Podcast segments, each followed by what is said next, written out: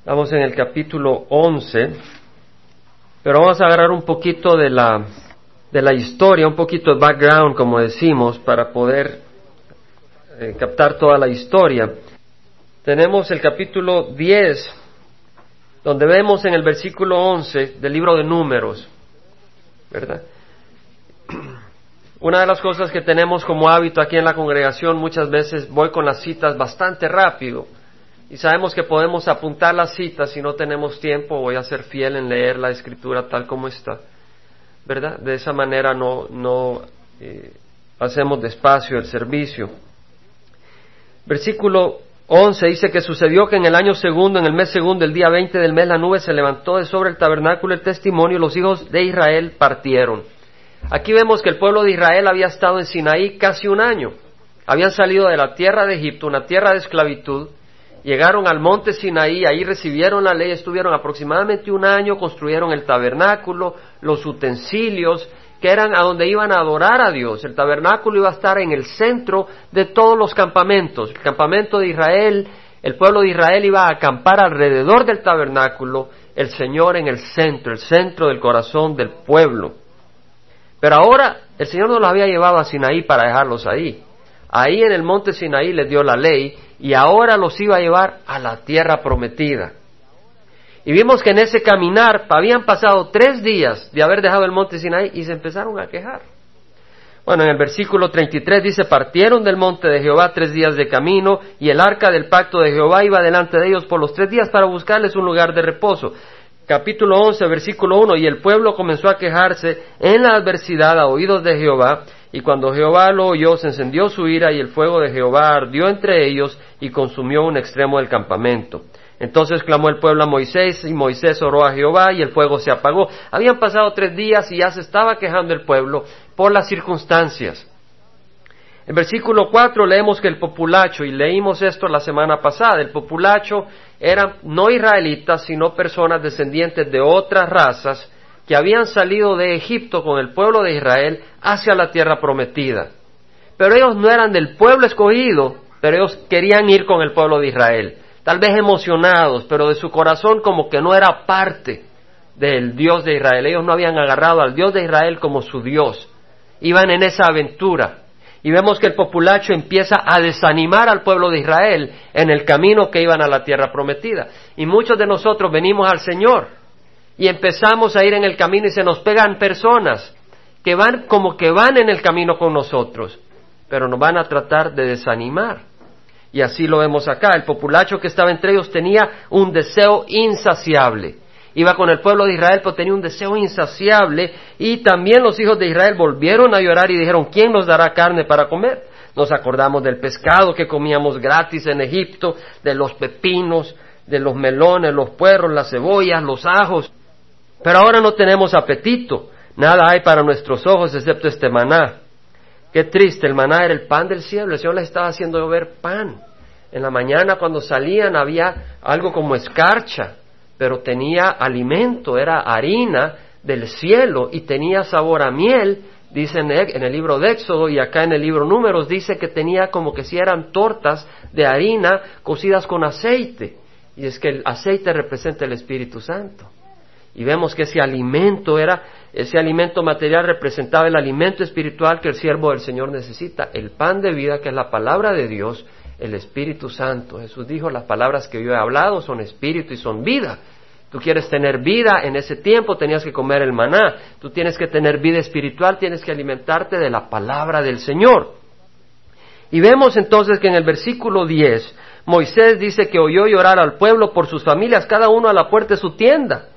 Y la ira de Jehová se encendió en gran manera y a Moisés no le agradó. Imagínate, se ponen a llorar tus hijos, dice, ya no aguanto. El pobre Moisés tenía a todas las tribus, cada tienda, todas las familias salían al frente de su tienda a gritar y decir, queremos comer carne.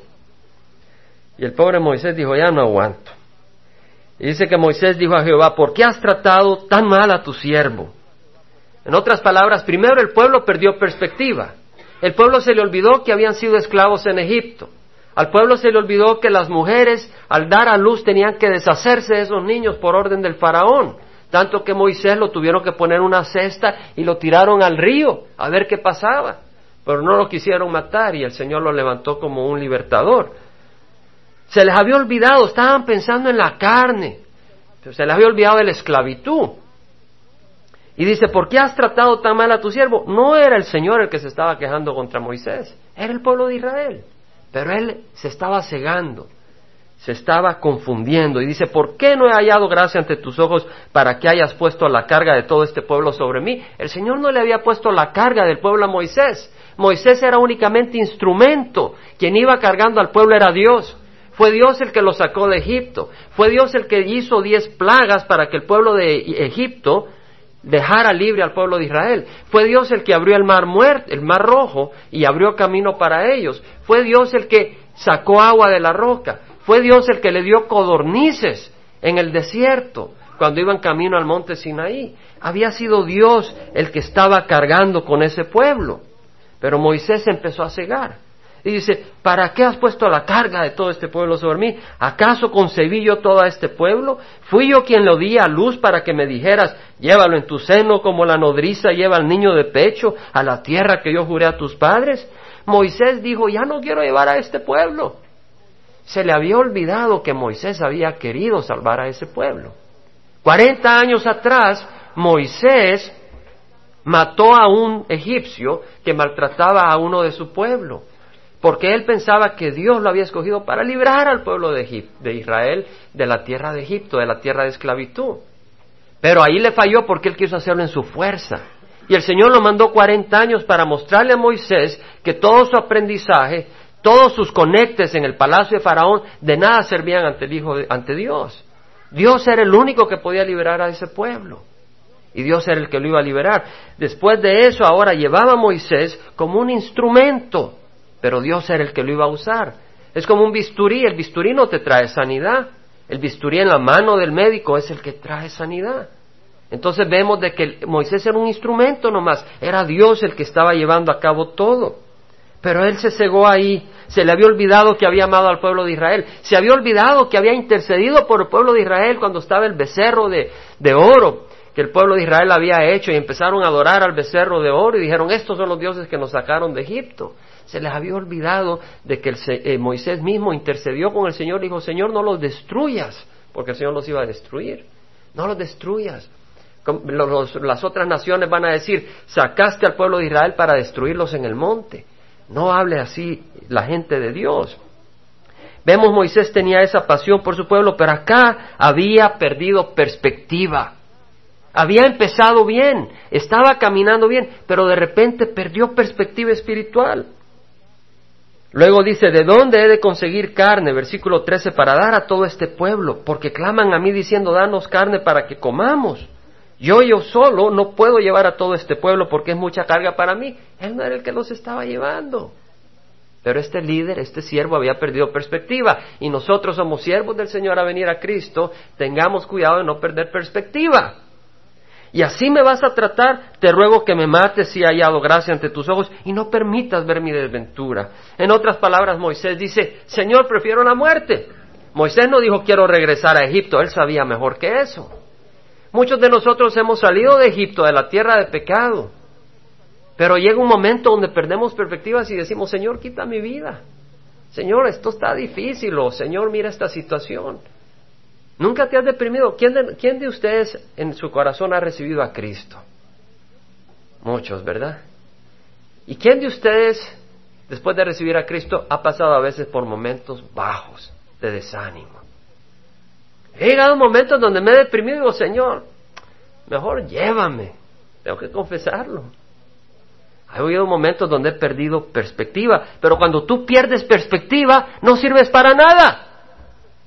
Imagínate si Moisés dice, Señor, llévame.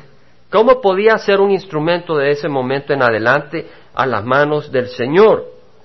Dios dio carne al pueblo y vamos a leer sobre eso. Versículo 18, di al pueblo consagrados para mañana y comeréis carne, pues habéis llorado a oídos de Jehová diciendo, ¿quién nos diera a comer carne? Porque nos iba mejor en Egipto. Jehová pues os dará carne y comeréis. Esta gente estaba diciendo nos iba mejor en Egipto. ¡Qué terrible! Qué terrible. Ten cuidado si tú has venido al Señor de olvidarte y pensar de que en el mundo te iba mejor. Ten cuidado. Cuando tal vez veas a alguien en el mundo con su casita, su carrito y como que todo va bien, ten cuidado de no envidiarles. Ten cuidado, ten cuidado, cuida tu corazón, porque esas son apariencias. Son apariencias. No comeréis un día, ni dos días, ni cinco días, ni diez días, ni veinte días, sino todo un mes, hasta que os salga por las narices y os sea aborrecible, porque habéis rechazado al Señor que está entre vosotros, y habéis, está entre nosotros, el Señor Jesucristo está entre nosotros. Acá está, en medio de nosotros. Él dijo, yo estaré con ustedes todos los días hasta el fin del mundo. Y habéis llorado delante de Él diciendo, ¿por qué salimos de Egipto? Cuidado si estás renegando al Señor diciendo, ¿por qué salí del mundo? Moisés terminó diciéndole al Señor, ¿les darás carne a fin de que coman por todo un mes? ¿Habrá suficiente degollando las ovejas, los bueyes? Ni los peces de todo el mar serían suficientes para todo este pueblo. Moisés empezó a cuestionar que Dios podía alimentar a ese pueblo. Dios había sacado a ese pueblo de Egipto, Dios había abierto el mar rojo, Dios les había dado codornices ya antes. Y acá Moisés, perdiendo perspectiva, se olvida del poder de Dios. ¿Qué cosa? Y si a Moisés le pasó, te puede pasar a ti. Si Moisés se olvidó del poder de Dios habiendo con la vara abierto el mar rojo, tú puedes perder perspectiva. Y el Señor dice, no pierdas perspectiva. Jehová dijo a Moisés, está limitado el poder de Jehová, ahora verás si mi palabra se te cumple o no. A veces se nos piensa que el poder del Señor está limitado. ¿Qué debemos de hacer?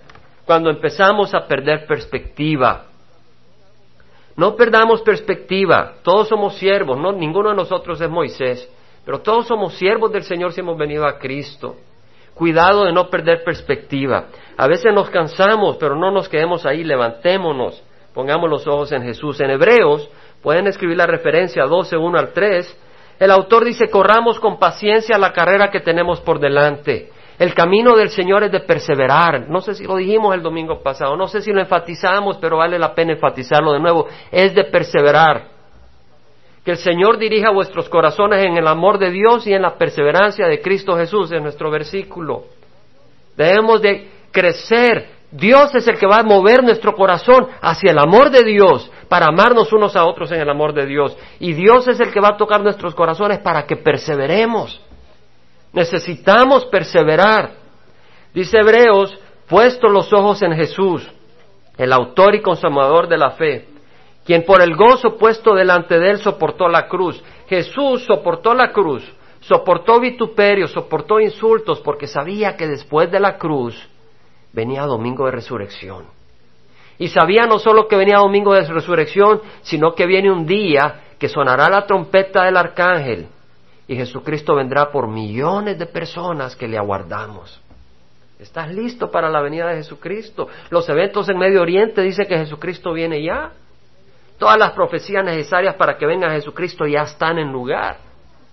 El mundo se está desgarrando tratando de entender cómo van a hacer con Medio Oriente que esté explosivo. Pero el Señor se va a jalar a su iglesia primero y luego va a haber una paz falsa en Medio Oriente Alguien que van a aceptar y es el anticristo. Y vienen años de tribulación, siete años. Y después viene Jesucristo con los suyos a reinar sobre esta tierra. Dice el autor de Hebreos, considerad aquel que soportó tal hostilidad de los pecadores contra sí para que no os canséis ni os desaniméis en vuestro corazón. ¿Estás cansado? Le habla al cristiano. ¿Estás desanimado en tu corazón? No es culpa de Jesús. Si tú te has desanimado, no le eches la culpa a Jesús es que hemos perdido perspectiva.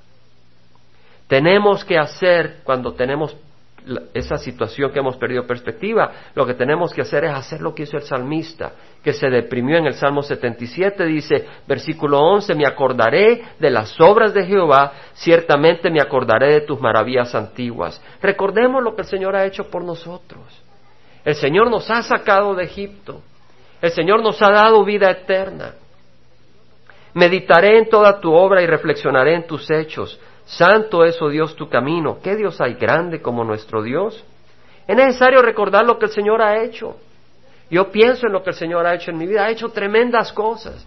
Yo recuerdo cuando estaba clamando al Señor en una situación. Acababa de venir con mi esposa embarazada, mi, mi hija, y le clamé al Señor que me ayudara y no lo conocía, pero sabía que había un Dios y, y le clamé y Él me, me sacó adelante en las crisis que iba pasando y vi la mano del Señor, pero después lo estaba buscando y buscando al Señor, pero no lo hallé en la tradición. Y como no lo hallé, me quité la cruz que andaba y dije, Señor, no te encuentro, voy a vivir como rey de mi vida. Pero el Señor tuvo compasión de mí. Y el Señor me mandó siervos que me hablaran del Señor y conocí a Cristo. Y tuve libertad. Y fue una gran bendición. Y recuerdo cómo el Señor nos ha bendecido, sanó a mi hijo Dani necesitaba una operación y el Señor lo sanó milagrosamente. Me sanó a mí una vez de la espalda, milagrosamente. Y nos ha ido guiando. Y cuando recuerdo todas esas cosas, grandes maravillas que el Señor ha hecho, digo, bendito sea el Señor. Bendito sea el Señor. Entonces recuerda cuando pasas por momentos oscuros, porque vas a pasar por momentos difíciles. Hemos estudiado la necesidad de recordar las promesas de Jesús, las promesas del Señor. Tienes que conocer las promesas. Y he enfatizado estos versículos en Romanos 4, versículo 17, el Señor habla a través de Pablo y dice, Dios da vida a los muertos y llama las cosas que no son como si fueran.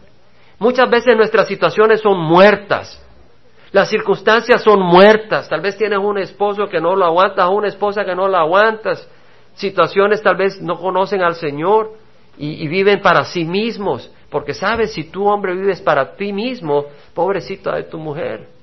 Y tu mujer, si solo vives para ti misma y tus placeres, pobrecita de tu esposo y de tus hijos. Y tu hijo, si solo vives para ti mismo, pobrecito de tus padres.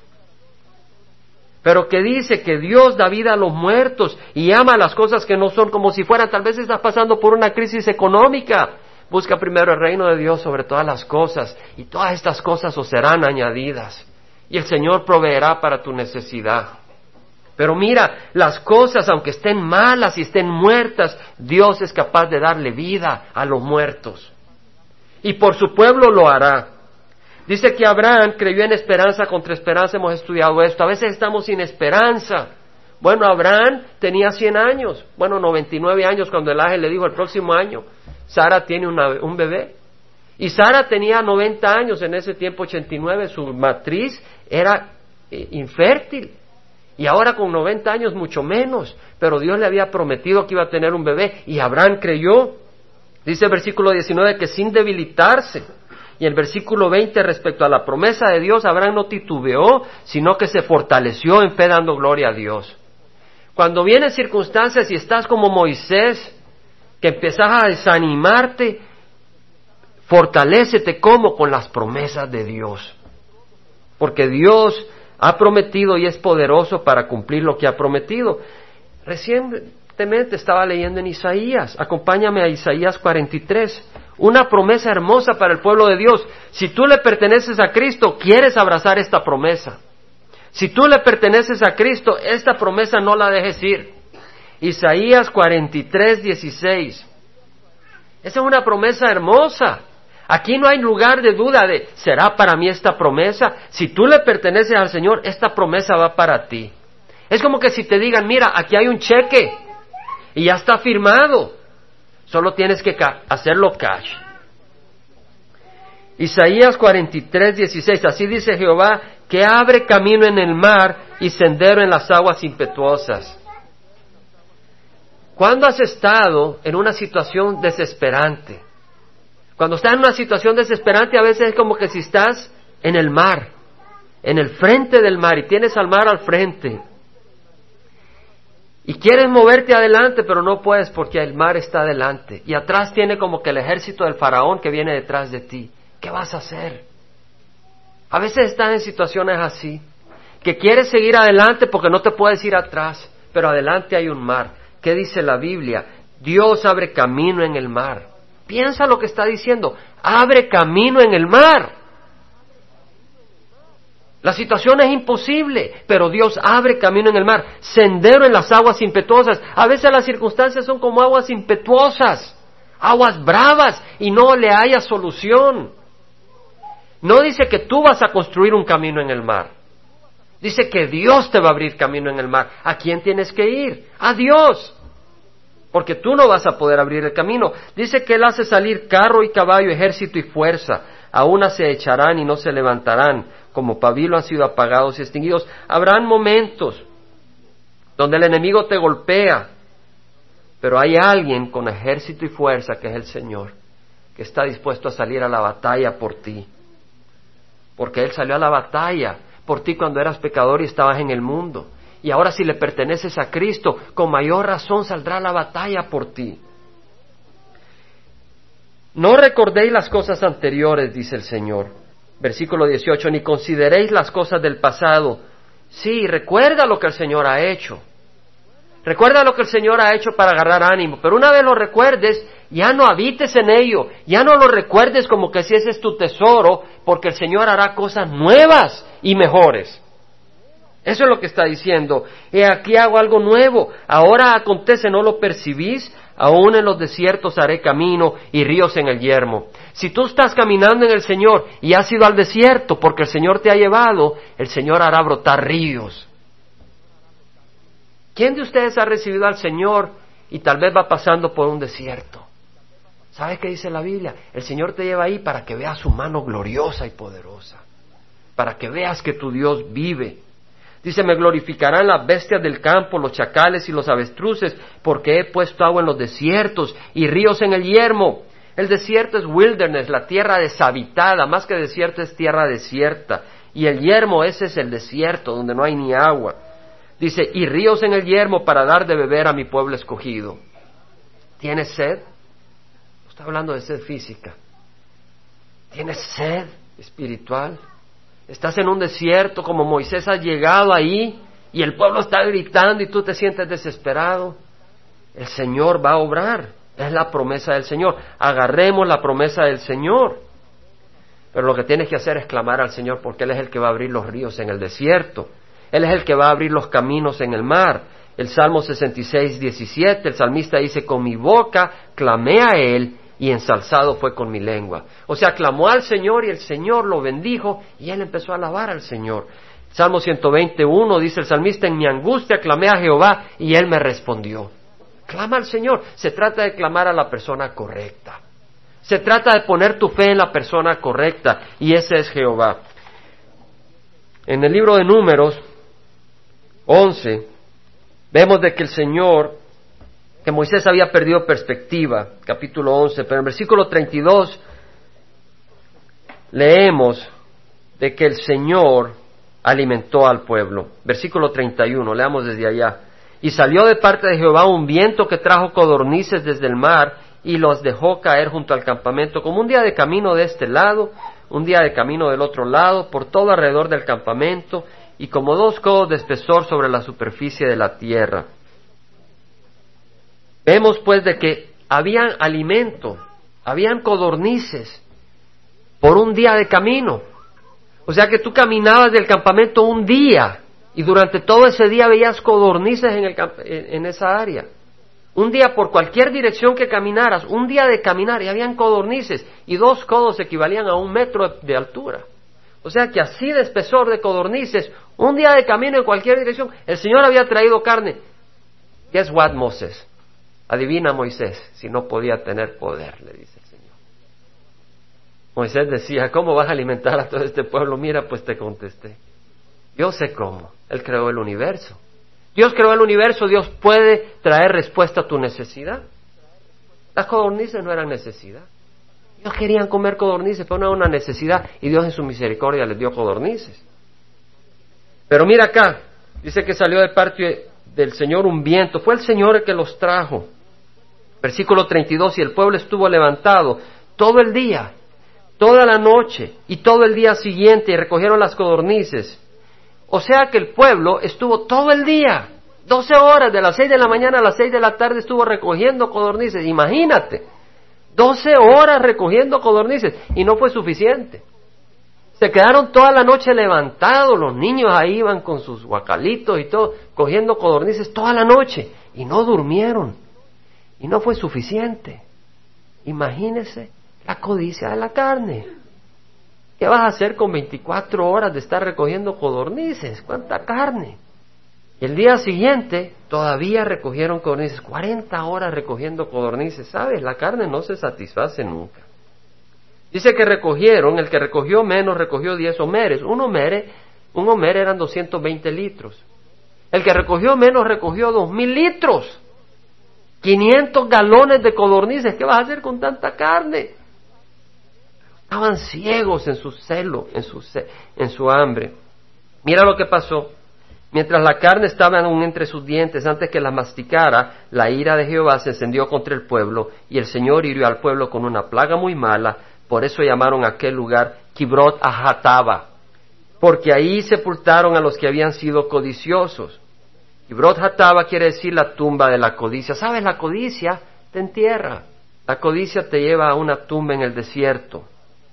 Aquí hay lecciones para aprender para aplicar a nuestras vidas. Primero, la codicia no satisface. Imagínate 500 galones de carne. Y así pasa. Mira, el que agarra dos trabajos para poder comprarse un carrito último modelo. Quiere impresionar a todo el mundo en el vecindario. Y luego se compró y, ya deja de ir a la iglesia. Ya se olvida de sus hijos y de su esposa. Ya deja de mandar su dinerito allá a su familia, a El Salvador o México, para comprarse ese carro último modelo y lo compra. ¿Y qué? Al año, dos años, ya salió otro último modelo. No fue satisfecho. Hay otros que corren tras el dinero y ahí están. Ah, es que quiero un dinerito para comprarme una casa con siete cuartos. Si solo tiene dos hijos, no, porque van a venir la suegra, los primos, las sobrinas, los abuelos. Cuando viene la suegra, los primos, las sobrinas, mira toda la familia que viene. Como que si es hotel. Pero es tu culpa. Y después agarras todo ese dinero y ahora quieres más porque quieres ir todos los años en un crucero a Rusia. Luego quieres ir a China y quieres ir a Vietnam y después a África y no te satisface. El que agarra la, la marihuana y dice quiero probar un pitillo. Quiero probar, quiero levantarme un poco. Y pruebas un pitillo y ya después la marihuana no es suficiente. Quieres un pitote, quieres agarrar cocaína. Porque no es suficiente hasta que te acaba. Mira, lo más terrible es que este pueblo que quedó sepultado en Kibrot Hataba habían salido de la esclavitud de Egipto. Este pueblo era esclavo en Egipto y Dios le había roto las cadenas. Este pueblo había visto los grandes milagros de Dios en Egipto. Este pueblo había visto el mar rojo abrirse. Habían comido pan del cielo. Habían comido codornices. El Dios del universo los había escogido como su pueblo. Y iban a una tierra fértil donde abundaba la miel, la leche. Había bendiciones. Pero por la codicia no llegaron a la tierra prometida. Se quedaron en medio del desierto. Yo te hago una pregunta. ¿Tú has empezado a caminar en Cristo? Cuidado que por la codicia no te quedes en medio camino. Hay muchos pastores siervos de Dios que se quedaron en medio camino por una relación ilícita. Codiciaron una mujer, o prostitutas, o por dinero, o por la fama. Y se olvidaron del Señor.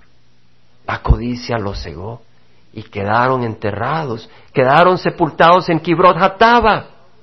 Hay siervos de Señor grandes que el Señor usó en Latinoamérica. Yo recuerdo cuando acababa de venir el Señor 1984-85 cayó un siervo que el Señor ha usado tremendamente en Latinoamérica. Yo conozco al que era director de sus cruzadas en El Salvador. Una gran obra, miles recibían a Cristo. ¿Y ahora dónde está? Ya no lo oyes. Se quedó en Kibrod Hataba por una prostituta, por una prostituta. Y la vergüenza que le trajo a su esposa y a sus hijos. ¿Sabes si esos siervos han caído? Cuídate tú, cuídame yo. Porque si no te cuidas y observas codiciosamente Egipto, vas a ser engañado. Ahora mira, el Señor juzgó a la gente en Kibrot Hataba. Y el problema está de que en este mundo o le sirves al Dios vivo o le sirves a dioses falsos. Le sirves al Dios vivo o le sirves a dioses falsos. No le vas a servir a uno intermedio, no le puedes servir a Dios y al mundo, no puedes servir a Dios a dos señores. Entonces, si vas a ser guiado por dioses falsos, vas a la destrucción. Mira, es algo así como que si alguien está vendiendo bastones podridos, pero por afuera muy bonitos y muy baratos. Y tú le vas a comprar uno para tu anciano padre, pero tu anciano padre se cae y se mata. Tú vienes y dices, usted no puede seguir vendiendo esos bastones. De hecho, tú agarras a ese individuo y lo metes en la cárcel para que no estafe a otras personas. Si alguien viene y está vendiendo salvavidas muy bonitos, muy baratos, pero se les va el aire y los niños en el mar están comprando esos salvavidas para tirarse al mar. Tú vienes y dices, no puedes hacer eso, y lo metes en la cárcel, porque no quieres que destruya más gentes. Y Dios juzgó a estos hombres porque estaban animando al pueblo a regresarse a Egipto. Por un poco de placer temporal iban a perder todo lo que Dios le ofrecía. Tenían hambre, querían carne, Dios se las iba a dar en la tierra prometida. Dios les iba a dar toda la carne que quisieran. Ahí iban a tener sus campos, iban a sembrar, iban a poder tener sus rebaños, podían tener sus hogares llenos de luz y el conocimiento de Dios, podían vivir en paz, se podían casar ahí, habitar en casas y plantar viñedos en su tiempo apropiado, cuando llegaran a la tierra prometida. Pero Satanás los estaba desviando para regresarse a Egipto. Los codiciosos quedaron enterrados en Kibrot Hataba. Yo quiero animarte, a ti joven, jovencita, joven, varón, o a ti mayor, a tener cuidado. Tal vez tú, jovencita, estás deseosa de tener un esposo. Espera, no caigas en una relación de fornicación, lo mismo a ti, joven, porque es un error. La codicia es aquello, desear aquello que Dios no te quiere dar. Porque no te quiere dar porque hay un tiempo para todo. Sí habrá un tiempo en que te dará tu esposo tu esposa y podrás formar ese hogar. Pero cuídate antes porque hay un tiempo para todo. Dice la palabra del Señor en Eclesiastes 3, 1 al 6, hay un tiempo señalado para todo, tiempo de buscar y tiempo de dar por perdido, tiempo de guardar y tiempo de desechar. O sea que hay tiempo de buscar y tiempo de dar por perdido. Eclesiastes 3, Eclesiastés 3, 1, tiempo de buscar y 6, tiempo de buscar y tiempo de dar por perdido. Si tú no conoces al Señor, hoy es tiempo que busques, que busques al Señor. Porque sabes, el mundo no te va a satisfacer. Las cosas que ofrece el mundo no te van a satisfacer. Sabes, quien creó los placeres es Dios. Pero Satanás los ha distorsionado. Quien creó el placer íntimo fue Dios, no es invento de Satanás. Quien creó las frutas fue el Señor. Quien le dio poder al hombre sobre la tierra fue el Señor. El poder Dios lo dio. La autoridad Dios lo dio. La belleza Dios la creó. Dios tiene algo para su pueblo, pero todo tiene que ser de su mano. El salmista dijo, el Señor es mi pastor, nada me faltará. O sea que el salmista dijo, yo voy a recibir lo que el Señor me dé, fuera de eso no quiero nada. Hay tiempo de buscar, busca al Señor. Y también hay tiempo de dar por perdido. Tal vez tú has recibido a Cristo y tú has caminado con Cristo. Pero dice la palabra del Señor de que tienes que dejar el mundo. No puedes tener tu corazón abrazando las cosas del mundo. Hay tiempo de buscar y tiempo de dar por perdido. Es necesario para el pueblo del Señor entender de que si hemos encontrado a Cristo, si hemos buscado y hemos encontrado a Cristo, ya es el tiempo de dar por perdido al mundo. No podemos tratar de abrazar al mundo. En 2 Timoteo dice, huye de las pasiones juveniles y sigue la justicia, es decir, la rectitud, la fe, el amor y la paz con los que invocan al Señor con un corazón puro. Eso es lo que vamos a seguir, la rectitud, la fe, el amor, la paz, no las pasiones juveniles. ¿Quiere decir de que no podemos casarnos? Claro que sí. ¿No quiere, quiere decir que no podemos tener un matrimonio? Claro que sí. ¿Quiere decir que no podemos gozar de unas carnitas y de un picnic? Claro que sí. Pero lo que quiere decir es que no vamos a ser gobernados por deseos por encima del deseo del Señor. Vamos a hacer las cosas de acuerdo al tiempo y a las maneras del Señor. En Juan 12:25 leemos, el que ama su vida la pierde, y el que aborrece su vida en este mundo la conservará para vida eterna. Si tú quieres amar tu vida en este mundo, la vas a perder. Pero si tú aborreces este, tu vida en este mundo, en otras palabras, pones tus ojos en el mundo futuro, la vas a conservar para vida eterna. Vas a tener vida eterna. Vas a entrar a la tierra prometida. No vas a quedar enterrado en Kibrot Hataba. Tienes la oportunidad de entrar a la tierra prometida. ¿Por qué te vas a quedar sembrado en condenación eterna? Primera de Juan 2.15 dice, no améis al mundo ni las cosas que están en el mundo. Dios amó al mundo, pero cuando dice que amó al mundo, se refiere a la gente. Pero aquí el Señor dice, no améis las cosas del mundo. Si alguno ama al mundo, el amor del Padre no está en él. Oh, Las Vegas, yo quiero ir a, a jugar a Las Vegas. Me gusta gambling. ¿Y cuántas vidas han sido destruidas por, por el gambling? O Halloween. Pues vamos a ver, vamos a celebrar Halloween. Dice el Señor, no ames las cosas del mundo. Hay sanatismo detrás de Halloween. Podemos discutir lo que, el, lo que el Señor nos enseña sobre eso y lo que, la historia de Halloween. Es satánico, es diabólico, no es un juego. Sí, ¿Cómo va a traer Satanás a los niños? Los atrae de una manera inteligente. Si sale como un ogro para asustar a un niño, pues sales corriendo si sale en la noche. Pero él te va trayendo de distintas maneras. Juega con la ouija, que te tiren las cartas. Vamos a, a, invocar espíritus esta noche de Halloween. Hay un gran satanismo. Nosotros no tenemos nada que hacer con Halloween. Dice, todo lo que hay en el mundo, la pasión de la carne, la pasión de los ojos, la arrogancia de la vida, no proviene del Padre, sino del mundo. La arrogancia de lo que uno tiene o de lo que uno ha hecho, eso no viene del Padre. Lo que viene del Padre es un corazón humilde. El mundo pasa y también sus pasiones, pero el que hace la voluntad de Dios permanece para siempre. Hay tiempo de buscar y hay tiempo de dar por perdido. Yo te hago una pregunta has buscado. Busca al Señor antes que sea tarde. Porque tú puedes salir de aquí y no sabes si te mueres. Tienes que estar en paz con Cristo, no esperas a morir para saber. Además, Él te va a bendecir en esta vida. Y hay tiempo de dar por perdido. El cristiano tiene que dar por perdido al mundo. No puedes tratar de agarrar al mundo con una mano y a Cristo con la otra. Te va a partir y te vas a quedar sin Cristo porque Él no comparte su reino con nadie.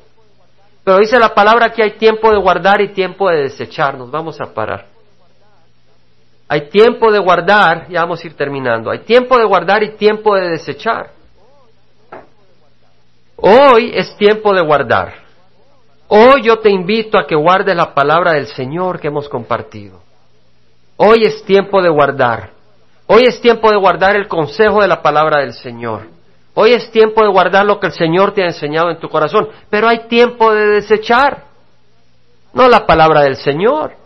Hay muchos que van a la iglesia y guardan por un momento y luego desechan la palabra del Señor. Yo te digo, no deseches la palabra del Señor. Esto es lo que hoy es tiempo de desechar. ¿Sabes qué? El dinero indebido. Si has agarrado dinero que no te pertenece, regrésalo. Las revistas inmorales. Tal vez tú dices, yo no he robado, pero ¿de qué sirve que no robes si tienes una tarima de revistas de Playboy en una esquina? Deséchalas, ve y bótalas, no se las vayas a vender a nadie, ve y destruyelas.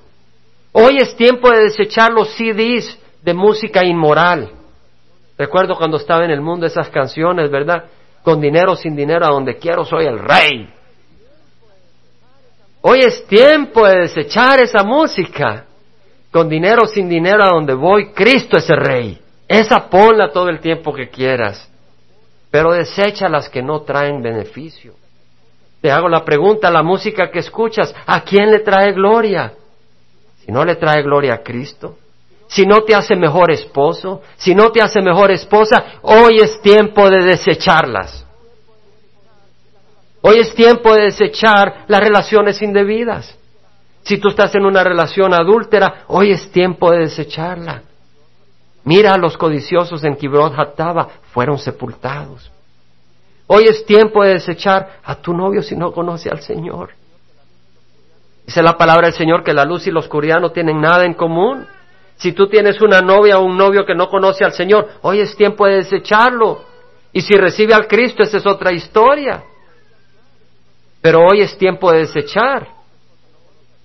Si tu esposo o tu esposa no conoce al Señor, hoy no es el tiempo de desecharlo, hoy es tiempo de guardarlo y pedirle al Señor que se apiade de él y de ella y de tus hijos.